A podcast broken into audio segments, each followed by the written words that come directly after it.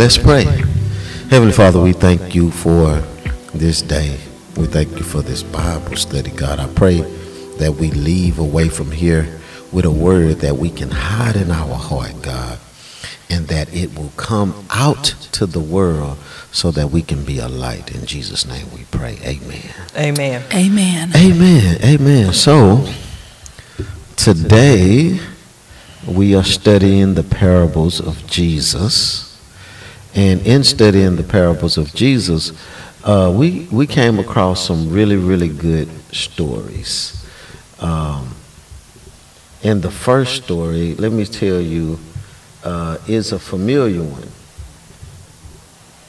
I believe uh, everybody should know this story, the story of the Good Samaritan. Are you all familiar with that story? Yes, sir. Yes. Okay, so we have three stories that we're going to talk about today. That's the Good Samaritan, the friend in need. Now, this was a, this is a, the way they titled the friend in need. We're going to talk about that. That's a that's a different type of title. But then we have the rich man building bigger barns. Barns. So we know that that's a story. I, I, all of us already went through that story already. So we're gonna get y'all take on that story. So why don't y'all do this? Introduce yourselves for the people. Tell them your name, and uh, tell them a fun fact about yourself. That's that's good. My name is Alyssa Wallace. And a fun fact for me, I don't know, I'm not understanding what that is or how you want me to. that you a deputy, I mean, that you skydive, that you, you know, what do Okay, you do that's fun? or- Okay, I'm a police officer, but I love my job. I love my job not because of the power that it possesses, but because of the people that I engage in. I love people. And so I love what I do, and I don't like having to take people to jail. I don't like having to do any of those things because me, I think I can do good with my words, and my words are enough to to allow you to conform or at least not revert back to what you used to be. But you're gonna So- take them to jail so if it's therefore- need. Oh, oh, absolutely. I don't have no problem doing that. That's not the issue here. The issue is, no, no, no, don't get it twisted. No, no. What I said is, I really don't like to. Now, when I'm, when I have to get down to business, we're gonna take You care of down to business. business. Oh, that's no problem. That's not a problem. Amen. But my point is, I, I just have a great love for people in my heart. And so therefore, I just hate to see people, uh, they're gonna do wrong because evil is present, just like good is present. Right. So therefore, I have to do my job. So that, that is a fact. Fun fact: if she will take people to jail, Hello. You feel like I gotta lean in. Uh, my name is Lenore Mayberry, and fun fact about me, I love turquoise water and white sandy beaches, and I wish I was at one right now, but for now, uh, and I'm also, uh, I found out over uh, COVID that I am an introverted extrovert. So I love people, but I need my me time. Oh, Because y'all be getting to me now. I Absolutely. didn't, didn't used to get to me before. but now But you, now you I, I, to I be can't, on I, the got- I can't beach. people too much. I need to be on the beach for a little bit and then I can come back and be myself. Amen. Amen. Amen. That works for me as well. I mean, I, hey, I understand. So, the parable of the Good Samaritan. So, I'm going to ask you all to tell us what you actually posted for that day. We are doing uh, this Bible app. We are on the Bible app as a family, and technically, every day we're supposed to comment. Oh, okay. We are on, that's day eight. Uh, Amen. Day Bless eight. you. Thank Sister you. Sydney. Yes, So yes. day eight, the Good Samaritan. What did you all write for that day?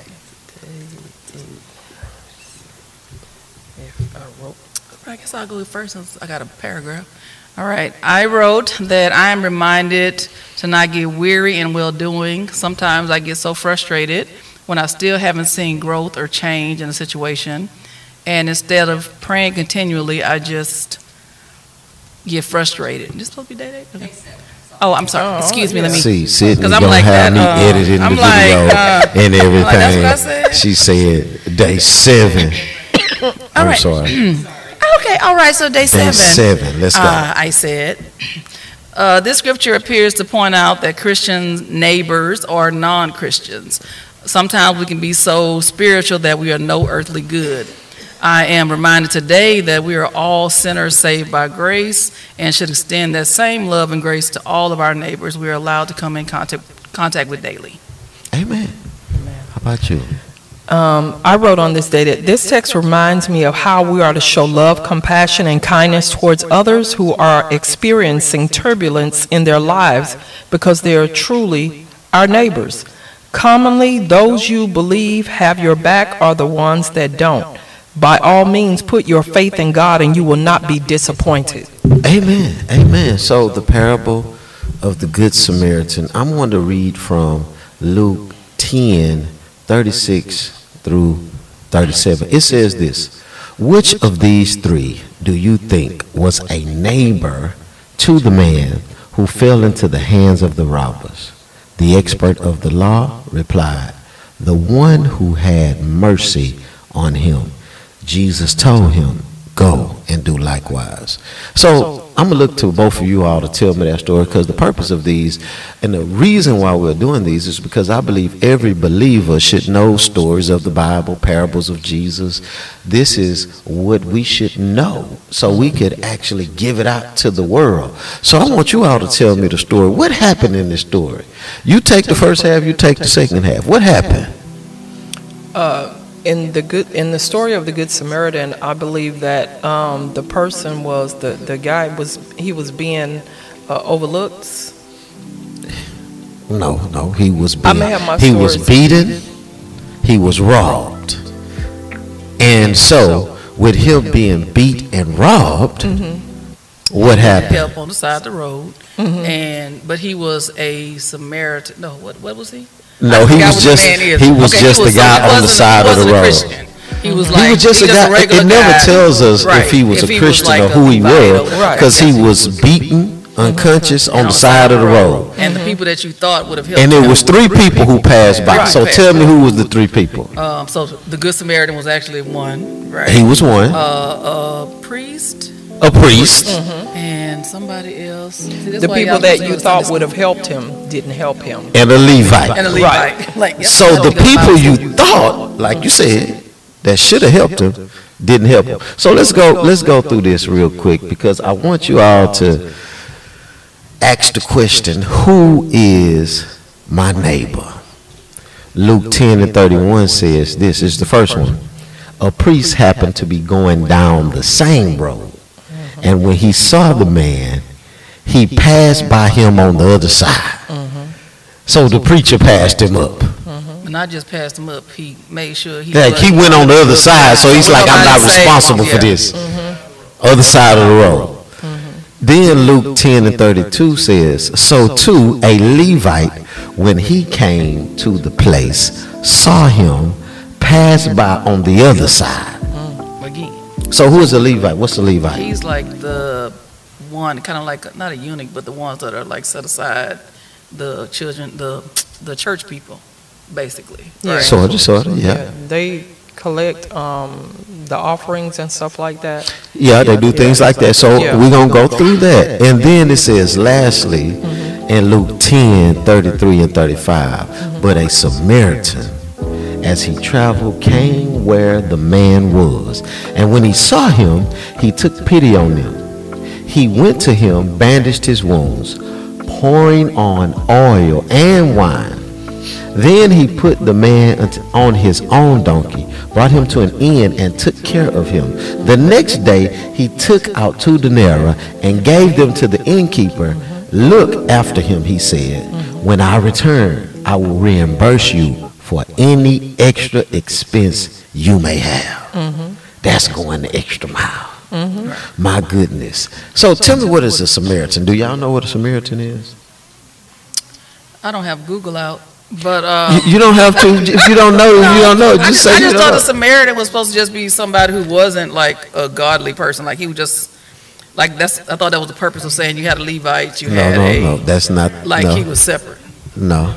I thought a Samaritan was a different group, a different set of people, Like they like, for like Jews Levi, right, they, they, they're, the- they're Right. a different set of people. S- Sort of. So, So- so just like we have our, our, di- our, um, not our dialect, but we have our own, like we have our race or we have our ethnicity. So the Samaritan Right, was one of their correct. own That's correct. ethnicity or, or, um, or tribe or what have you. They were not like Levites, they were not like Pharisees, they were not like Sadducees. Right. They had their, they were their own. That's correct. But normally, normally when, you- again, I say, when you think people have your back or you think people are who they purport to be, they're normally not the ones. It's going to be a stranger that will probably reach out and help you way before the people who you assume will. So let's break this down. The priest. We all kind of know what a priest is an ordained minister mm-hmm. or a Catholic, Orthodox, or Anglican. Having authority to perform certain rites, rituals, to administer sacraments. Mm-hmm. That's what a priest is for the most part. And then you have the Levite. Mm-hmm. So the Levite are those who perform services associated with public worship. So like the musicians, the gatekeepers, the ushers, uh, the guardians, you know, if you have police officers in, in the service or temple officials, if you, if you have people on committees, people like that, or craftsmen, uh, uh, what do we call them, trustees and deacons and people who fix things around the church. So this is what we would call a Levite. So for the most part, a Samaritan in the Bible was a person who was from Samaria in the region of North Jerusalem. In Jesus' day, the Jewish people of Galilee and Judea shunned the Samaritans, viewing them as a mixed race who practiced in pure half pagan religion. So that's where you get the Samaritans from. So if you go in the Bible, when Jesus uh, was seeing the woman at the well, and she was a Samaritan, and she he was like, "What what do Jews have to do with Samaritans?" And he he, in other words, he was uh, uh, trying to see. Well, why are you asking me for water when you? And normally Samaritans don't talk to Jews. Jews don't talk to Samaritans. In other words, it seemed like there was some racism going on right there. So racism has always been prevalent. Oh, yes. And, and, and more so, it didn't really have to do with a color at that particular time. It more so had to do with where you were from, you know, uh, your status, you know, that kind of thing right there. So when we think about the Samaritans and asking who is really my neighbor, who is someone's neighbor? The person who what treats them kindly.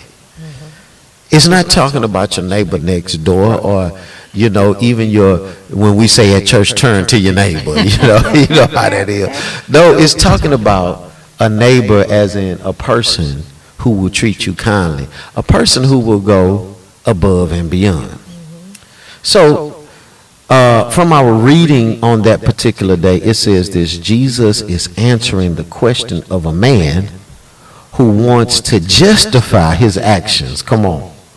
So he is seeking an exact definition of neighbor he is supposed to love, trying to find out which neighbor he's supposed to love. Jesus knows the man's heart and challenges his definition of what a neighbor is. So, we want to talk real quick about being justified by actions or going the extra mile. Because most of the times that's how we are in church. We say, Well, I did my due diligence I went to already. I went to church. I don't have to do nothing else. Justified. We just we want to be justified by what we do. When when when Jesus is only satisfied when we go above and beyond for our neighbor.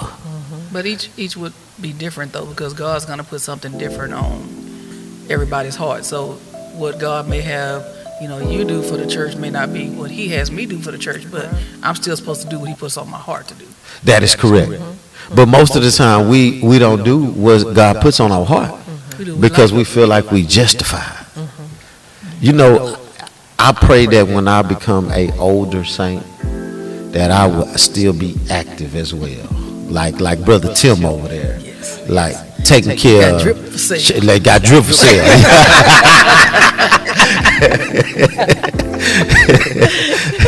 I pray that I still be dripping in the Holy Spirit Amen.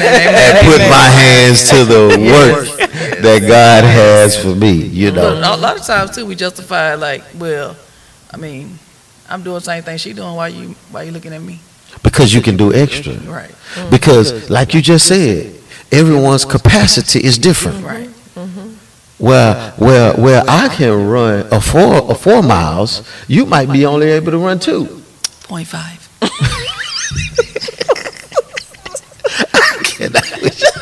She said point five. well, how many can you run then? Eight? I, u- mm-mm, Yeah, mm, mm, mm, I used to do a mile and a half. a mile and a half. Hey, man. I did- Summer, how many can you run right now? You running a mile. Praise the Lord for your mile. Because here's the thing. Everybody has a different race. Even when you was in your your best shape. You know, my my race was the four by four. I was long distance. You know, I could do the four by four like nobody's business, but I wouldn't dare try the four by one because that was not for me. Although I was pretty fast, I was more of a 200 guy. I got to get my, I got to get it running. versus endurance. Yeah, I had That's a different speed. I had speed and endurance, but it was just guys that were faster at that short distance than I was. And so, technically, when people are faster, this is the one thing I think we do in church. We don't put the best people that do the best job in the best place to position themselves. And Fit for perfect. Fit for purpose. Right. and if you are on any team, they are going to put the best person for the job. If you want to win. That's true. For the for the position you in, if you want to win, why you gonna have a slow running back? Mm. Yeah. And somebody else is faster with more moves. Mm-hmm. But it's like you said, not not saying things about our seasoned saints, but sometimes you have to retire your position and, and, and you know train up the next one so they because they better, a little better. They got new insight that you might not have. And and that's I think when we look at the Samaritan, the priest, and the Levite, they were people who had been in church for so long and they just didn't want to be bothered. Mm-hmm. Traditionalism. They didn't want to be bothered. If you if you if if you, if you, if you could go back right now and ask those people, well, why didn't you help that man out? Mm-hmm. They would probably say, well, I just had came from church anyway. I just finished helping somebody. Yeah, and I, Oh, I was going to say that that happens a whole lot. Um, well, people may be in church, or they just may come from work, and they may see see this or see that, and it, it could very well pertain to their jobs, but they don't feel like doing it because they've been doing it for eight hours, so they'll just overlook it, and it's so unfair to the person who may really be in need or who may need the help. But that happens a lot. It does. It happens a lot. But I also feel like back in that time there were people with lesions and you know all these mm-hmm. superstitions about you know so they look at this person laying on the ground. Is he homeless? Mm-hmm. Is he sick? You know mm-hmm. th- maybe that's why they crossed the other side of the road. They But don't tell us clearly he was but- beat up. but clearly you know he needed some attention but they look like i don't know what he got I'm just gonna come over here. That's that's how I see it because I see. See, now you justifying. Now you justifying. Yes, you is. No, no, but I'm saying- She say they probably had No, least. So you but I'm probably not thought he was a leper or something. was not, I'm just, but I'm not justifying what they did. I'm just saying people don't even. Sometimes they just look at the surface. They're not even trying to see what he need. Though you They could know if he was a leper though, like Well, versus being beat up. Yeah, you should. because you you it's you can't you it, it, that's a condition where you can tell something is going on. Okay, with- so if you walked outside right now and there was somebody laying on the ground, would you assume they got beat up, or would you assume that they were a homeless person if I if I ground? saw them bleeding, that's what he saw. What he said, he was beaten up, robbed, okay, but if, if somebody laying on the ground bleeding. Yeah, side of the road, would you be able to tell the difference? it depends. If it's blood there, But you would help either way, right? yeah. But these people, If I seen somebody laying right in front of the church, just laying over, go I would help check on him. him. See what, hey, you Right, good? everybody's not gonna do that. You know, you all right? Right. You know? Yeah, because I would want someone to do the same for me. Exactly. You know? And then that's what you get, that's why I feel like neighbor really is, the person who's gonna do for you what you would do for somebody else. Yes, absolutely. All right, we want to call some more people up who may want to Amen. comment on uh, the Good Samaritan. Uh, I'm gonna take. Uh, I'm gonna take volunteers. Is this something you want to comment on? Uh, you can come up. You can come up. Who coming? Miss Elise. Call Miss Elise is what you're saying? Come on, Miss Elise, you want to come on up? Come on, Jules, you here, Jules? Might as well come on up put with Miss Elise. Come on.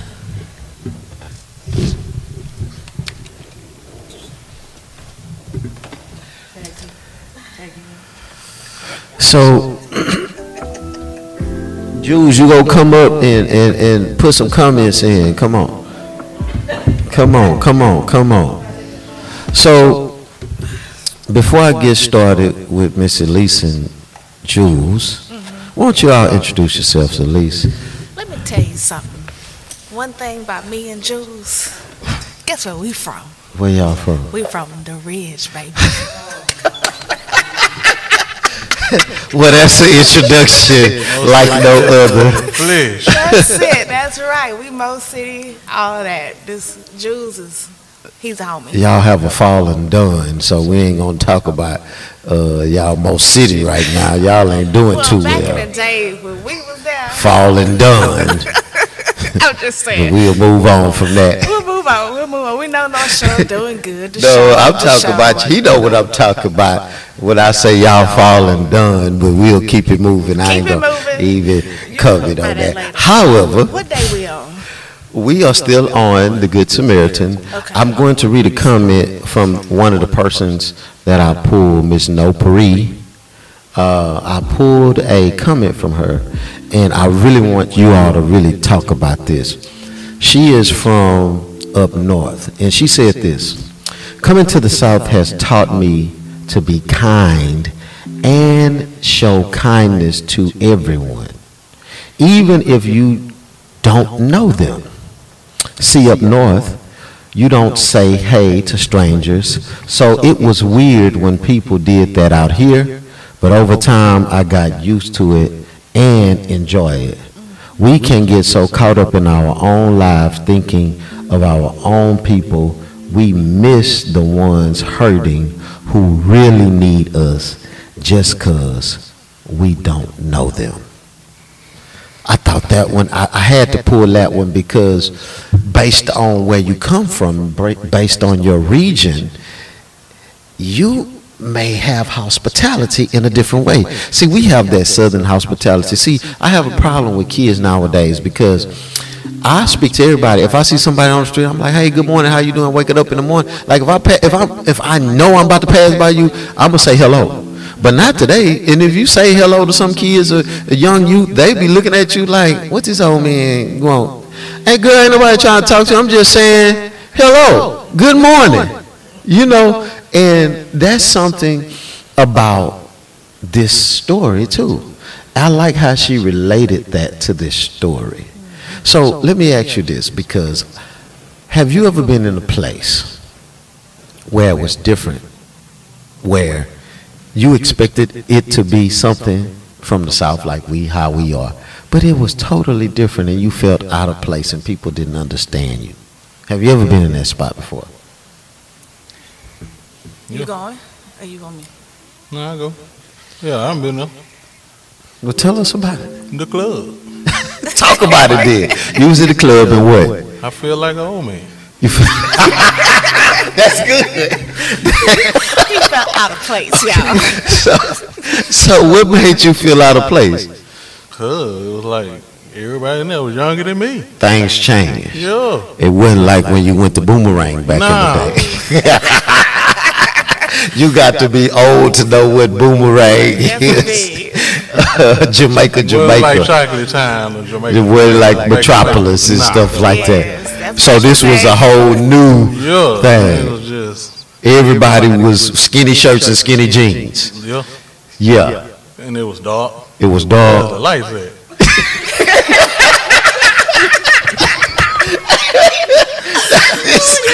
this is this is good, right? well, you know what? That's God let you know you was out of place, brother. wrong place, man. He let you know real quick you was out of place. And then did somebody come and call you unc? Or old school? Yeah. well, that's when you know you out of place. Yeah, man. And so, how did you how did you react to that situation? Um, I just sit there, and when it was time to go, I hurried and got to the car. So you didn't you didn't drive by yourself? Yeah, I drove. See, I'd have left I immediately. mean, but I had people there. You had people me. there with you, They was, and they was they enjoying was in the themselves. mix. But I was in the corner, like, man, I'm so ready to go. You was ready to go.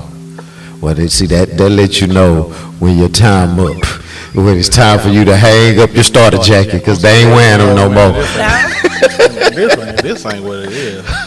Well, that's good. You you brought some light to that. Now I like that. How about you? Um, so I was recently with my cousin. We went to Salt Lake City, Uh huh. and uh, we had just gotten there, checked into the hotel. We asked people at the hotel. It was real nice.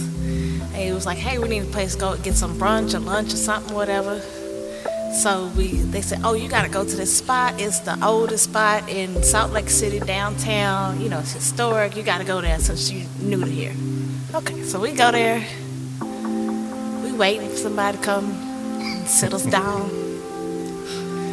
And they finally come because this other couple had come up behind us. But she was like, no, they were here first, sit down, you know. He walked us past all these tables, all the way into the back of the restaurant, Back of the bus. the back of the bus. And I was like, my cousin was like, is this 2023? I was like, yeah, it is, sis. And we was about to get up and go, but the waiter was nice. He was like, hey, can I help y'all? I was like, if it wasn't for the waiter, the server, we probably would have bounced. But we did feel some kind of way because, you know, strange city, strange people, they definitely made us feel unwelcome. Unlike the lady that uh, made the comment, you know, when you're in the South, people greet you and try to treat you with respect Yeah. for the most part, no matter where you go. Well, well, they treated Jules with respect. They called you unc. That wasn't respect. Now, Who is your uncle? I don't know you. Well, you know, one thing about it, um, as it relates to this story, I think that we can all take a page from the Good Samaritan and go the extra mile for people. that's it. Um, when when like I give, absolutely. When you give, don't give them hand-me-downs, like stuff you wouldn't wear. Like go the extra mile, give them something brand new. I remember somebody, someone say, "Well, it don't have to be new stuff." I said, "No, we want to go the extra mile. We're gonna get new stuff. We're trying to get toys and clothes for kids." And she was like, "It don't have to be new, just nice." I'm like, "No, you know, we want to go the extra mile. If we put our name on something, purposes, it's better to do new. yes, very new. Mm. And this is stuff kids are going to get for Christmas. So you got to think about that too. I remember being that kid that couldn't afford things for Christmas. So we, we want to go the extra mile. In what way do you all think you could go the extra mile for people?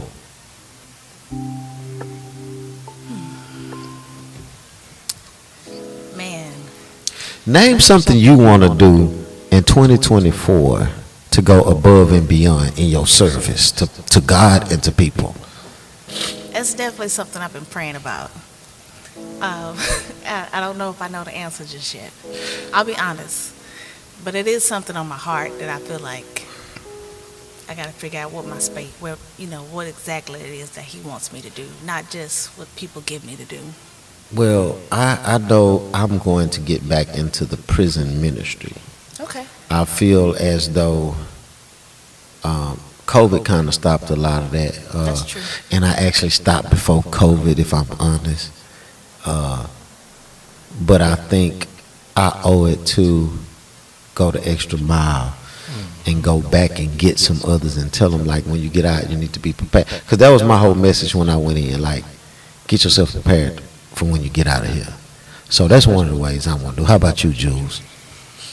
Um, I would like to help the less fortunate more. You know what I mean?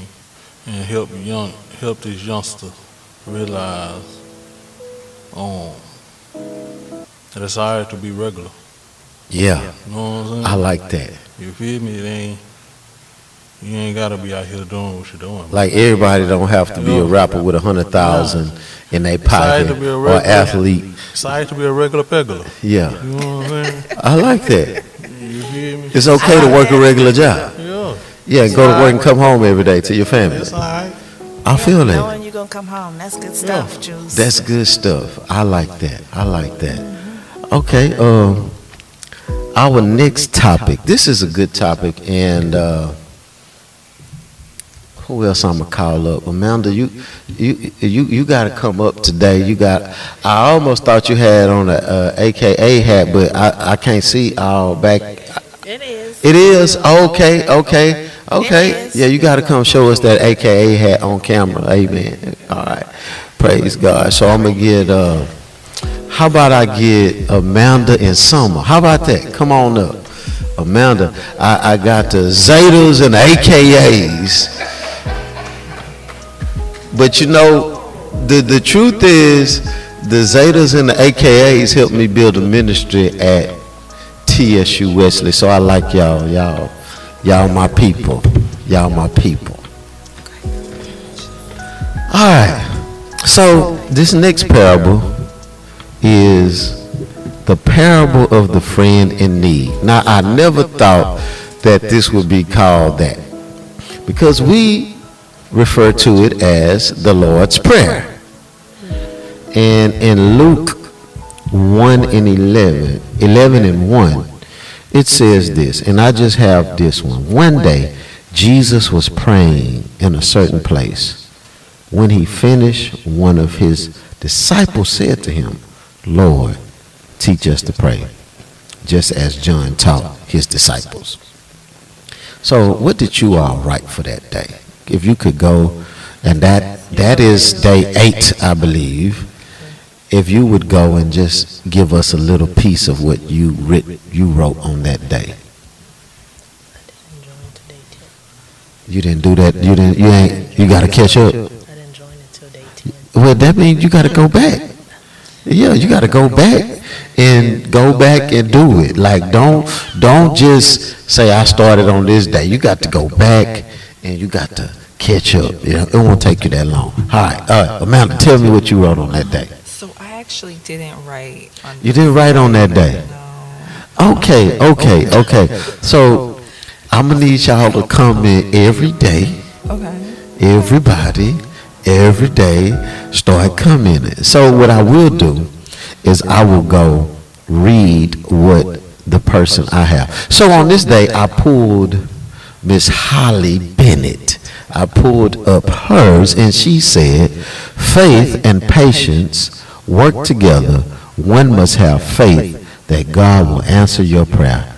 Patience to wait for your prayer, your prayer to be answered. Amen. And I believe all of that is true. So, two things I want to point out about the Lord's Prayer is this. The Lord's Prayer is what we call the model prayer, or an example for Christian believers to cover all of the components of praying to God. So, if you ever try to figure out how to pray and how you want to pray, uh, this is it even if you want to end or start your prayer off when you pray with the Lord's Prayer. I believe that's a good way to make sure you have covered everything you need to cover.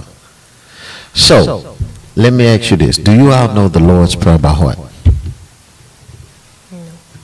Say that again? No. No? How about you? A little bit. A little bit? Um, So I want to challenge y'all two youngsters to start reading it every day and to know it by heart. Two, two, two scriptures you ought to know by heart. The Lord's Prayer, Psalms 23. And then, for God so loved the world, he gave his only begotten Son, whosoever believes that perish, but have life. you know, we can do all that. John 3.16. A lot of the kids just do watermelon, watermelon when they say it. Just say it real fast. You know that's how they do it. However, I want to challenge you in your prayer time and in your study time. Start. We, we used to do that. Like me and my friends, uh, when we first got back in the church, we used to challenge ourselves to memorize scriptures. I challenge y'all to memorize the Lord's Prayer. Okay. So, five things I want to point out for it. Uh, in this passage, Jesus not only teaches what to pray, but also how to pray. It can be easy, excuse me, it can be easy to become discouraged when you do not see a response to a prayer in your time frame. However, God is not required to work in our time frame. I want you always to remember that. But this is broken down. I want to point out five parts of the Lord's Prayer. And I want to ask you all this before we get into that. Did you ever really want to know how to pray or feel like you didn't know how to pray and so you just kind of backed up off of it? Because I've met a lot of people say, I really don't know what to pray, so I just don't.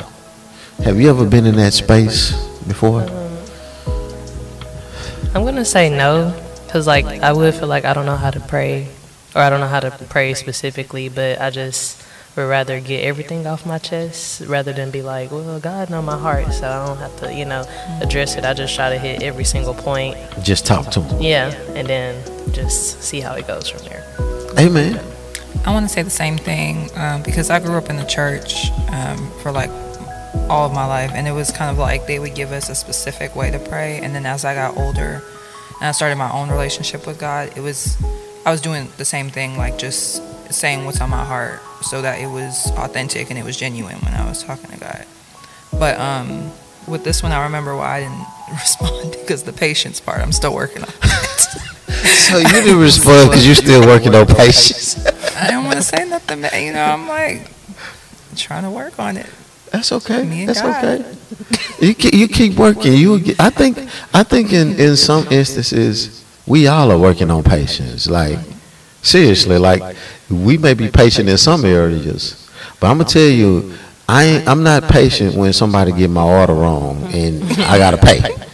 You know, I need you to get my order right. Uh, and so you know, I get it. Everybody got areas that they need to work on. That don't mean you can't come in on it. You can oh, still come in.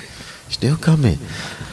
So five parts of the Lord's Prayer. I want you to we, we broke we broke this up into five little pieces. The first one is hallowed be your name. And I want to state this. Prayer is really just a conversation with you and God. And however you choose to do that, that's fine. But when you come into the knowledge of how you should do a certain thing, you should. And even it, like I say, it's good to either start it or in your prayer with the Lord's Prayer because it's going to cover everything. Hallowed be your name. In other words, that's adoration for God. So you start off by saying, Our Father, who art in heaven, hallowed be your name. That means you're giving him praise.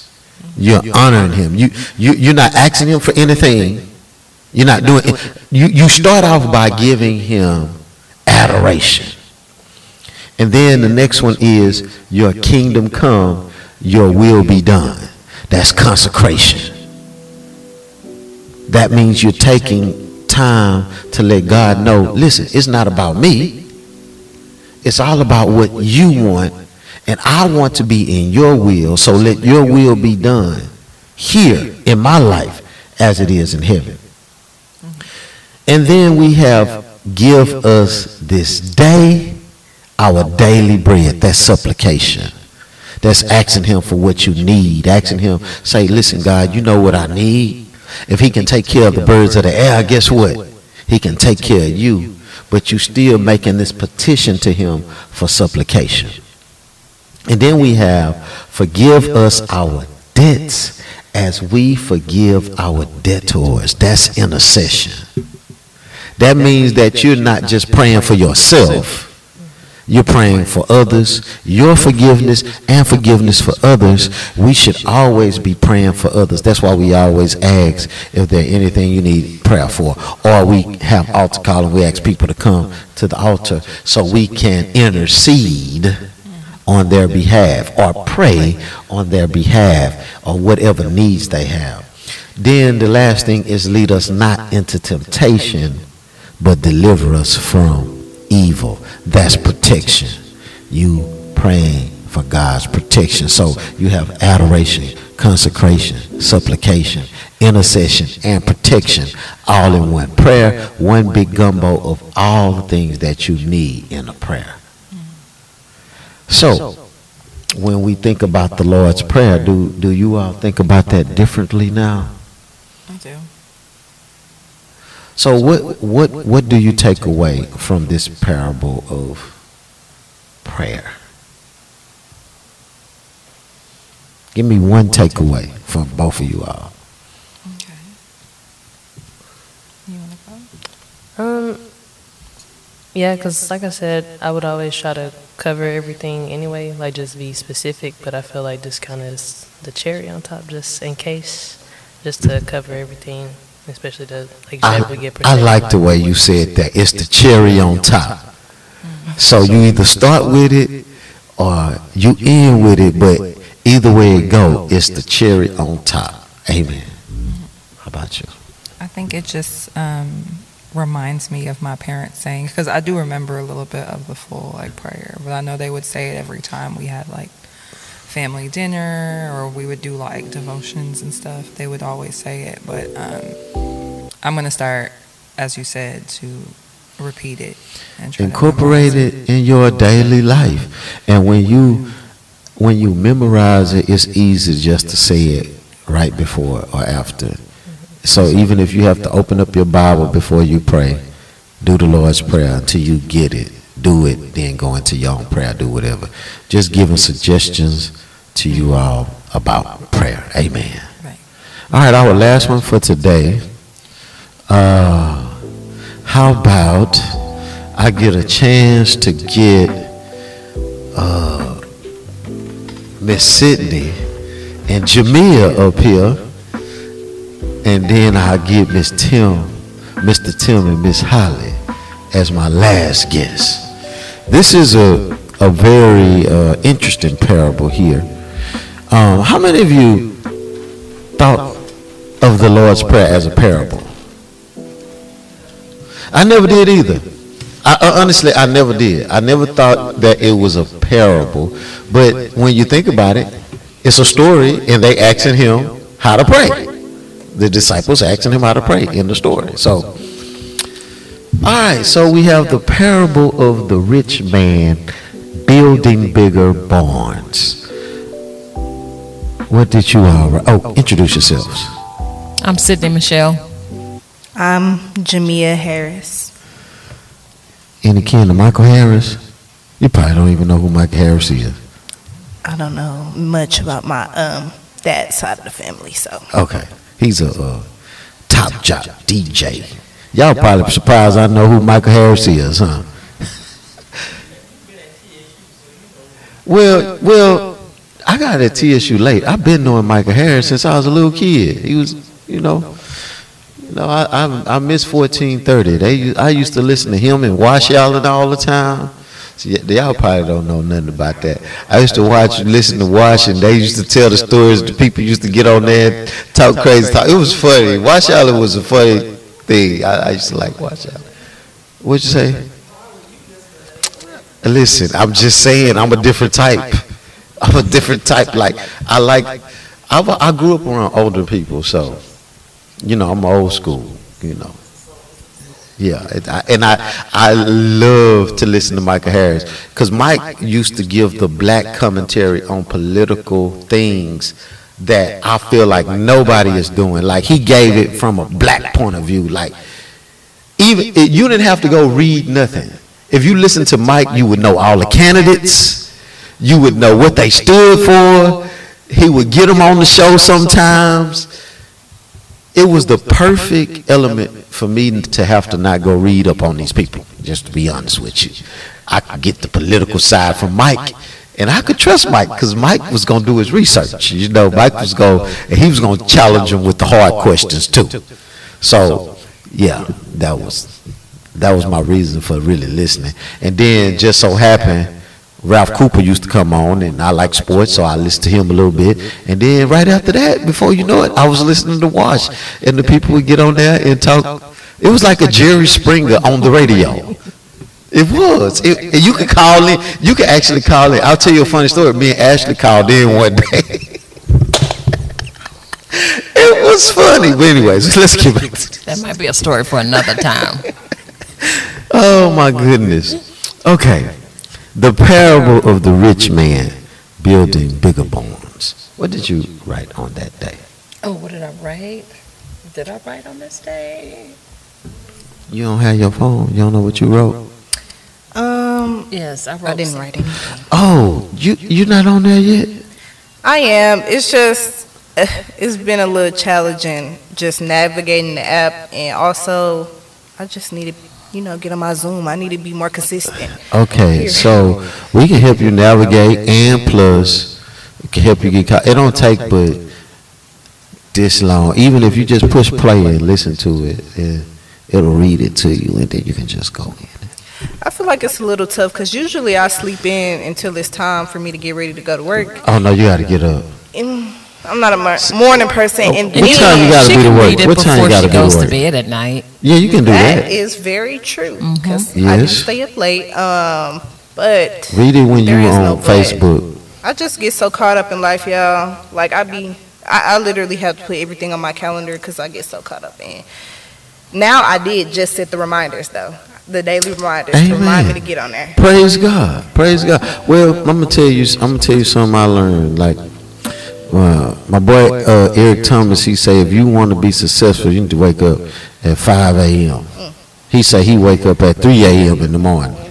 Wake up at 5. You know, I, Let's go. So he say, you know, that's why you broke because you can't wake up. well, that's interesting because I, I do, I, I have a new job, so I will be getting up early. So you know, but right now I work in the afternoon, so that's why I kind of like to sleep in. That man say, if you broke, you shouldn't be sleeping. he said, if you sleeping and you broke, that's why you're gonna stay broke because you sleeping. You know, and he say you need to get up and you need to figure out, find you something to do to make some money. Hmm. Even if you're just thinking about how you can make money, you need to get up, go run, do something, get your mind going, so you can think about how you go get this money. If you if you ain't got it and you laying down, you the problem. I mean, you know. Anyways, Just thinking on it can also be a problem though if you don't act on it, but also just thinking on it. yeah, you gotta act on it. up- I'ma- Gotta I'm- act on it. You can get up and fill out some applications for a better job. Any way you can, you know, get up and do something. Can't make no excuses. Yeah, get up, make some breakfast, get your mind right. You know. All right. So, Miss Sydney, what did you write? Okay, for this day I wrote a reminder that Jehovah Jireh is on the throne. Sometimes when I get overwhelmed with how much money I need to shell out for each of my children and I see the bank accounts going low, there's a moment of fear, but then I give it all to God because I have faith He will see me through. And of course He does. But this just reminds me that I should be seeking His will for my life, not the paycheck or the best sales deals. When I seek Him, He will show me what to do, and He will always provide. I mean, you need to get up early and think about what you're gonna do, right? Well, I get up pretty early. Yeah, you do. Yeah, You- yeah, you do. You and Miss Elise, y'all up early. Y'all up early making it happen. Okay, so let's read Luke 12 and 13 through 15. You have that? I do. Read that for me, please. Which verses? Luke 12, 13 through 15. And when one of the company said unto him, Master, speak to my brother, that he divide the inheritance with me. And he said unto him, Man, who made me a judge or a divider over you? And he said unto them, Take heed and beware of covetousness, for a man's life consisted, consisted not in the abundance of the things which he possesses. That, need to go that instead of it saying covetousness, in my version it says beware of greed. beware of greed. And when in this parable, there's a man who had barns, and the barns were filled. And so instead of him giving away some things, he built bigger barns. And that's considered greed. And greed will take you out. It says here in our reflection, in this passage, Jesus contrasts the wealth of the world with eternal wealth, a rich relationship with God. While material possessions are temporary, wealth are not evil things, acquiring them should never take up more time, energy, and affection and attention than developing our relationship with God. That's kind of tough because when I when I when I read that, I was like, okay, I work eight hours a day, and if I work eight hours a day, how much time do I really need to spend with God? Because it's saying that we should not focus on the riches or the wealth, but mainly being rich in our relationship with God. So I think if we could be like Paul asked us to be, like him, devoting all our time to God. He told us not to get married, told us don't have no kids, don't do nothing, just focus on God. How many of you think that that's something? And, and I had this conversation with my wife. I said, if we was to be like God wanted us to be, all our time would be devoted solely to Him. I mean, the whole day. And then whatever you want come last. And she asks, do you think that's that's for everyone's ministry or how who do you think that ministry is for? I said, I, I don't I don't know. Well, I know it ain't for me, but it is for someone who God has set apart. Some some people are not meant to get married. And I think that people have to rest in the fact that maybe God set you apart to be for him.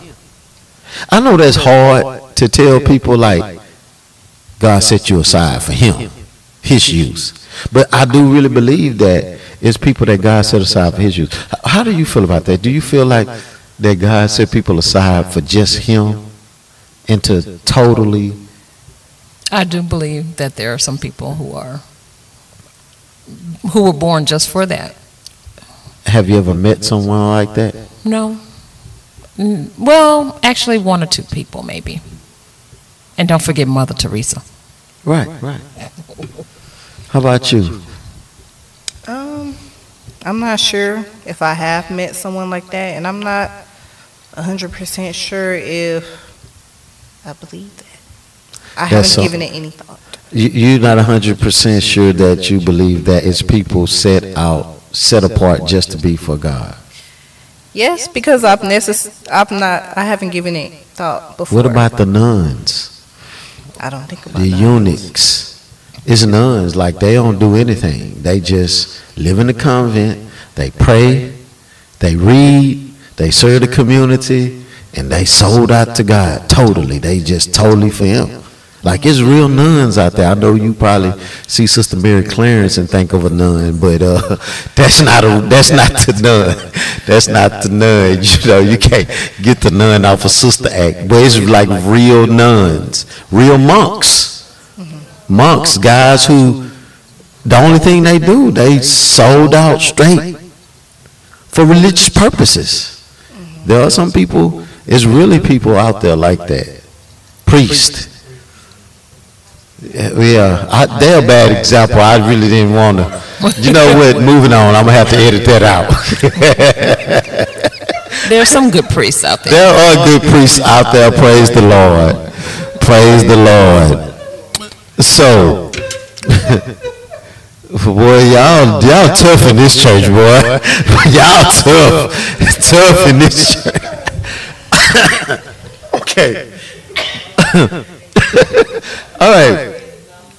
So, two things that it does tell us in this scripture, in verse 33, to sell your position, possessions and give them to those in need. So, you hear, you hear that? It tells us to sell our possessions and to give to those in, in need. So, let's talk about the first church. This gives me an opportunity to talk about the first church in Acts. They all sold their possessions, put them in one pot, and everybody lived together. And it says that the church was added to daily. So, so, so how do we feel about that? Just hypothetically, let's just give every, how, how would you feel if a preacher got up and say, listen, let's, let's sell our houses. Let's get, we're gonna, we're gonna totally devote ourselves to God. We all gonna live in one spot and we're gonna live off this money and we're gonna live together and all we're gonna do is pray. I'm out.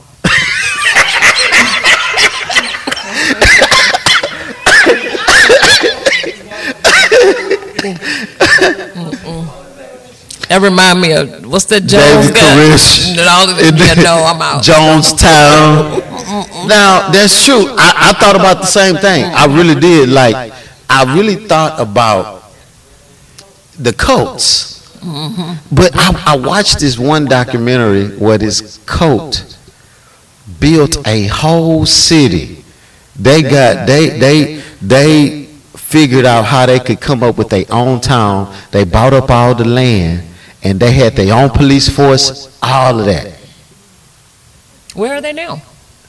And they came in and uh, the government came in and it became Oh, a whole. they didn't get any taxes. Well, no, no, no, no. They was paying up, Oh, but it what was- was happened was it was some. I'm gonna see. I'll send you the documentary. It was like a lot of criminal stuff that started happening. They had their own guns. They started building up their own army. Uh, it's on Netflix. Because they became more aware of self than what God had them to be. Yes. That's what happened, and that's what happened when men gain those ideologies and they start thinking that um, we're gonna do this and we're gonna build this, and then they're actually start worshiping their one person versus God. And that's how it was. The one guy, I know the lady name was Sheila, Ahmad Sheila or something, and then the guy was this this Arab guy, and he they praised him, but it got to a point where he didn't like Sheila like that no more, and Sheila became, man, boy, you scorn a woman, boy, she'll tear your whole kingdom down. And for the most part, that's what happened. She, listen, it became something totally different. All right, so it really became about greed. He was he he had the Rolls Royces, different Rolls Royces, and listen, the man was the man was balling. Let me let me tell you. And well, they lifted him up like that too. He encouraged it, and it became about other stuff. Greed over God. This warns believers. This this text warns believers of greed, making the gifts your God. And that's what happened. A lot of people get caught up in the things. You know, a lot of people get saved because they feel like they can get things from God. They get saved for the blessings. And that's the wrong reason to get saved. And that's what God is wanting. He don't want us to have greed over God. No way possible should we do that. All right. So, as I bring up my last two people, let me bring up Brother Tim and Miss Holly. Because I have Brother Tim's comment up here on my on my uh as my next comment. Yours is the last comment.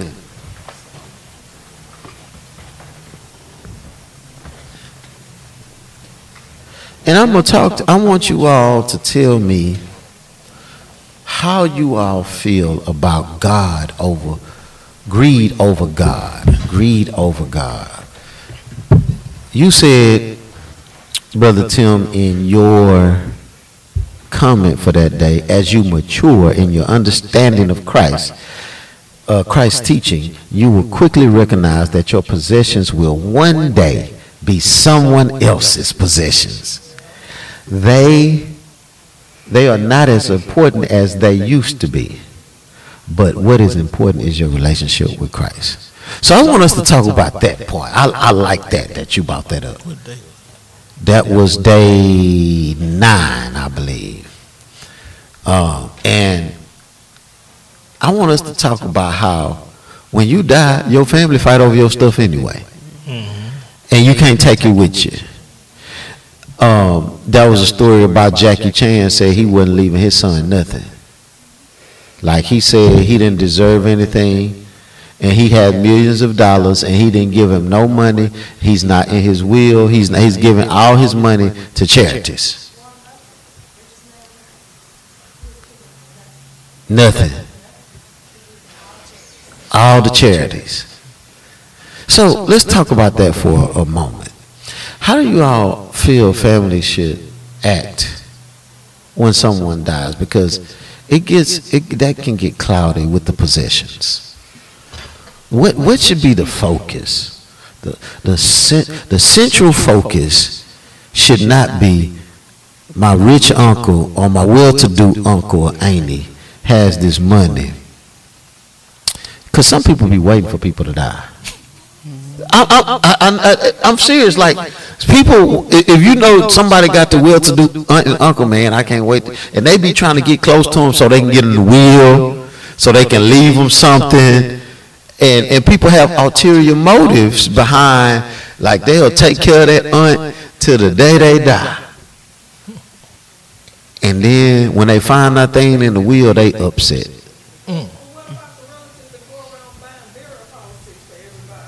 Ooh, the relative that go around buying burials, putting everybody on life insurance.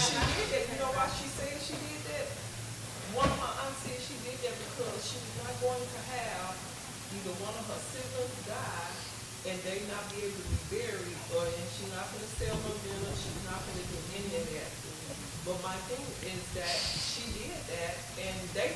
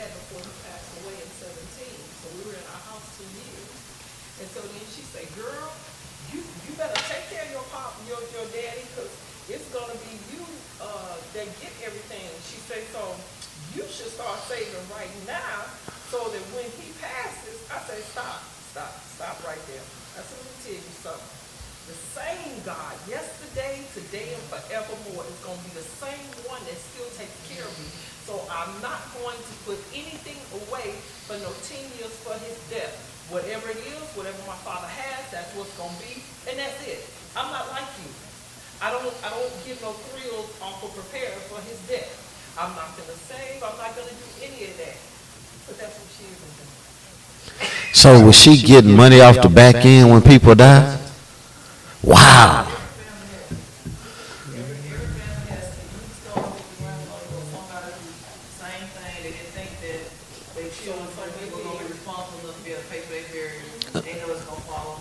Right. everybody got a policy. Now, the, sad thing is, whole totally off topic, they took advantage of these older black people didn't know no better, so you didn't pay thirty years for a three thousand dollar policy. Wow.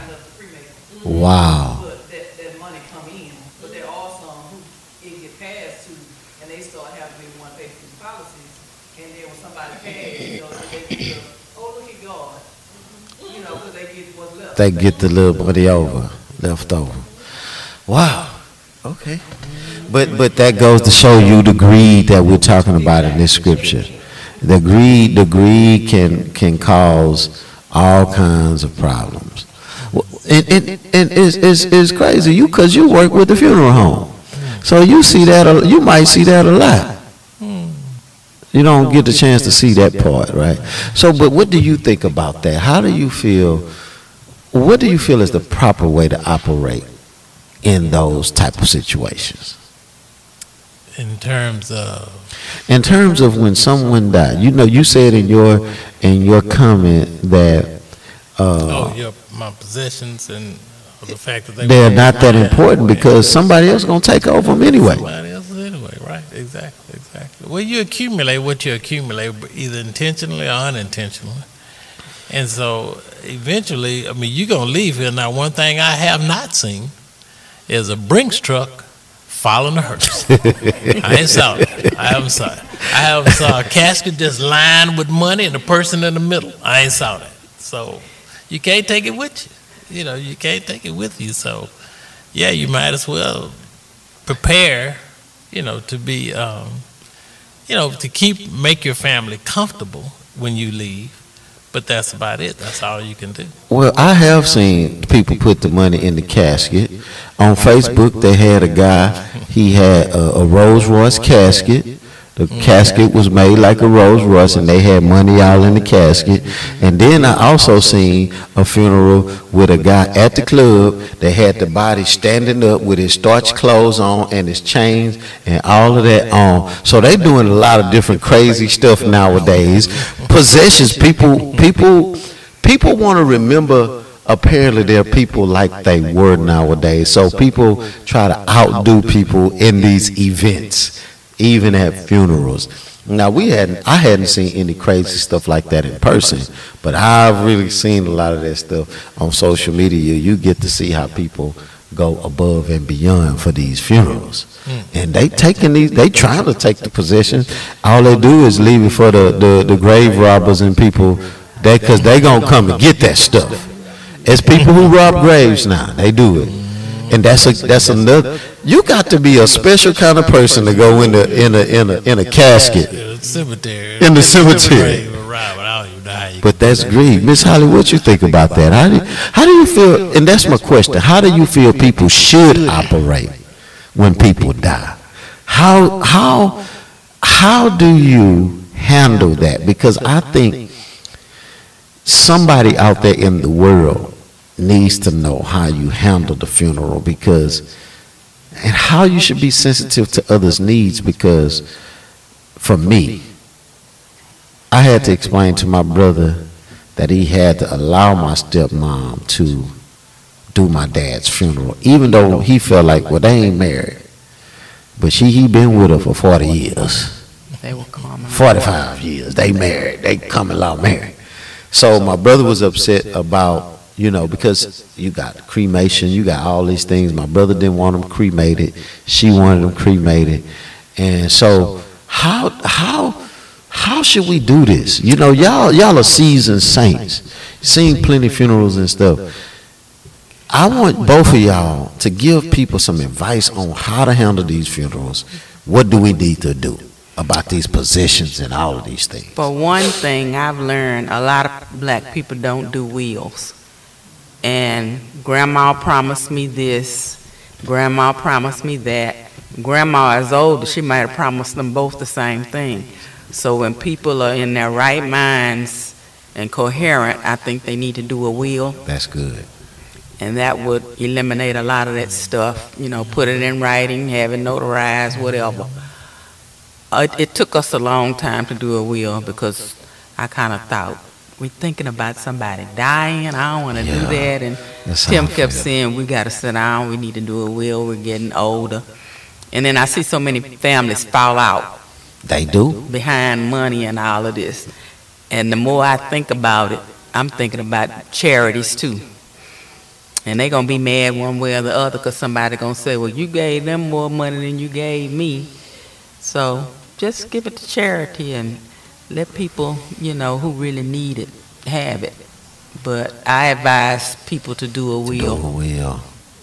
I like that. That's that's great advice right there. What about you, brother Tim?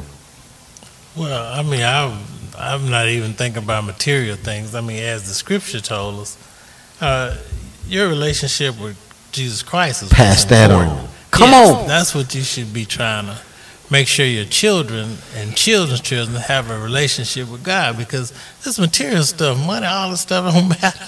They gonna leave it to somebody. it Yeah. doesn't matter. It doesn't matter. So your relationship with Christ is what matters. Because if you get all this stuff and you go to hell, I mean, it. what good did the stuff do? Gain the world and Yeah, lose your soul. Exactly, exactly. So no material stuff is important than your relationship with Christ. So, in other words, what we should be focusing on is passing down the legacy of Jesus Christ. That's right.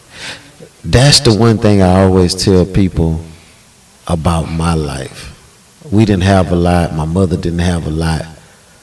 But she gave me the best thing she could ever gave me.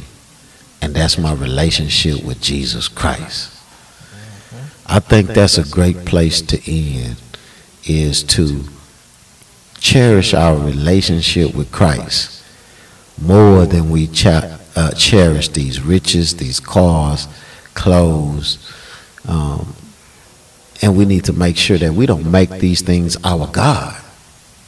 You all have any comments you want to leave in on this scripture? Well, in my, what I wrote, I said, God knows what I need. In His Word, He shows me that I should not worry about anything. I've had many but God moments, which proves that I should not worry about anything and know that God will provide. Amen. Amen. Mm-hmm. And then, uh, I mean, as I said, the last part of that, that whole uh, parable is Jesus said, So, it is one who lays up treasures for himself and is not rich toward God. So, So if you get it all for yourself, Right. you whatever you have now, that's all you're going to have. that's it. You That's poor. it. You're poor. You will be poor in, in the afterlife. The main thing is to be rich in spirit. Mm-hmm. Does anyone have any questions, comments, concerns, prayer request? We want to pray for the Booker family. Uh, Booker family. Yeah, um, Pastor Booker passed in Dallas. Okay. Um, Okay. So we want to pray for his family. Amen. All right, well, let's pray. Heavenly Father, we thank you for this day. We thank you for this time. Thank you for this Bible study. God, I pray right now that you allow us to be at peace, whatever decisions that you would have us to make. Help us to have the hard conversations we need to have, God. Help us to be the people that go out there and help others. Help us not to be caught up on material things, but to store our possessions for you, to get our life together with you, God, to give our possessions to the people who you designed them to go to. Mainly, God, help us pass down the legacy of Jesus Christ. God, we pray for the Booker family, God, and as they go through this time of bereavement, God, we ask that you be with them, you guide them. God, I pray for those who may be in this church at Mount Vernon that may be going through pain and ailment in their bodies, those who may be going through anything. We pray, God, that you let them know that you are with them and that you wrap your loving arms around them, God. God, I pray right now for this ministry, God. Continue to allow us, God, to do your will and walk in your ways, God. Continue to add to this church, God. In Jesus' name we pray. Amen.